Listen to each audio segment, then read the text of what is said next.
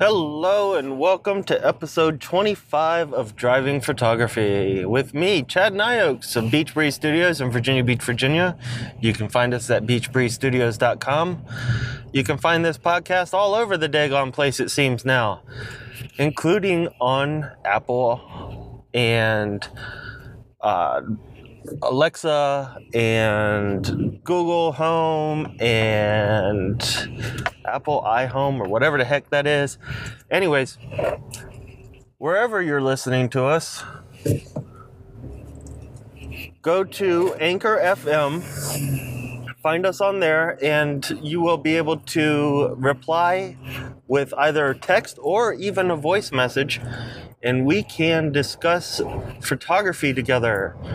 I'd love to have some of y'all's uh, voice messages so that we can have you on the show, so to speak, and answer any questions you may have about photography, lighting, modeling, uh, pretty much anything that has to do with the industry. So, what else can we talk about today? Because I wasn't planning on doing one right this second, but since I'm driving, you know how it is. We're driving photography. We did lighting last time. We talked about the Godox. We talked about studio lighting and on location lighting, which is awesome with these new uh, the 600 and the 400 coming out. So let's talk about working with models on location. Why not?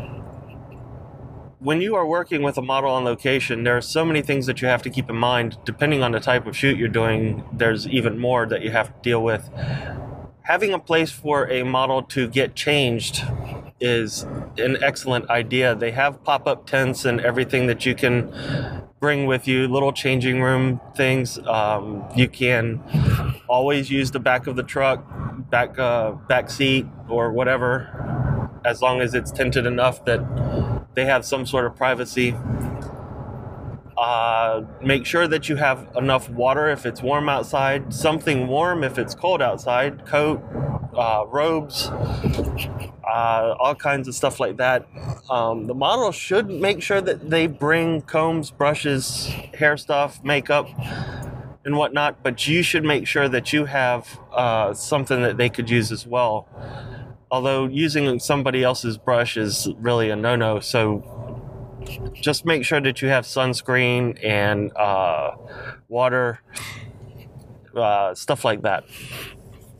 On location you have to be sure that if you're doing something like a boudoir shoot or a uh, nude shoot or something like that, you want to make sure that you get to a place where there's not a lot of traffic, not a lot of foot traffic or car traffic, etc and um, make sure that you keep an eye out for other people so that the model doesn't get freaked out or people don't find just walk across and find you and happen across a erotic nude photo shoot in the middle of a forest.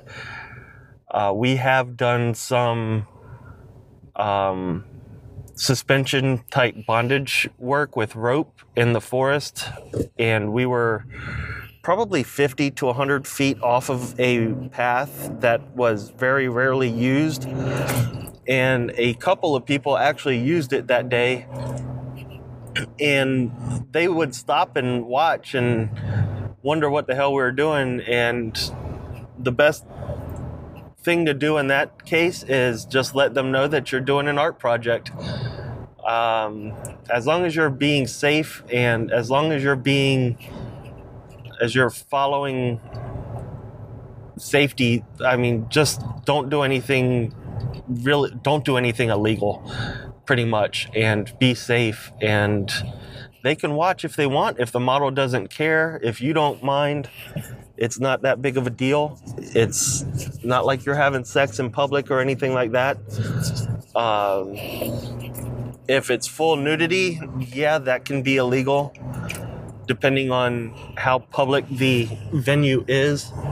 But if you're doing a bikini shoot or whatever, let them watch. Uh, Hopefully, they don't get in the way and they don't ask too many questions and they don't take pictures of their own. Do not let them take pictures of, of their own, even with their cell phone or whatever. Don't let them do that.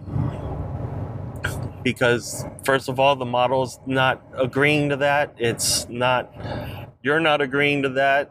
And it is very bad juju. You never know where those pictures could end up and they could also get sued too. So it's in their best interest not to do it. So, what else can we talk about on location shooting? Lighting, obviously, we've talked about that before. Um, you have to make sure the model is comfortable.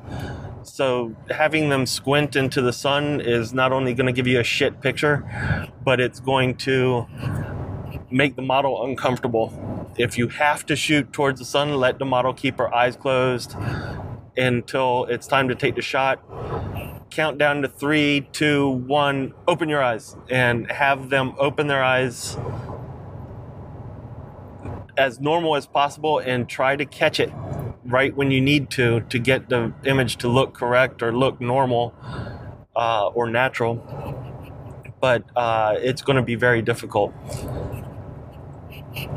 uh, I think that's about it for this one. I, I can't really think of anything else at the moment. Just make sure that the model is comfortable. Always make sure that the model is comfortable.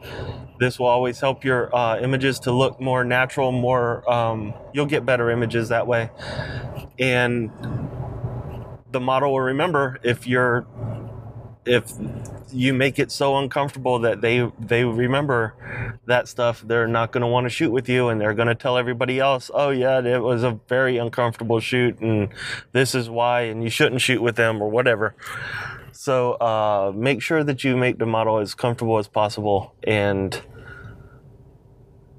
don't do anything illegal. Don't trespass. Don't uh, block traffic. Don't uh, shoot on private property, which is don't trespass, uh, all this other horse stuff. All right, so I think we've covered everything at least twice now. so that's it for this episode.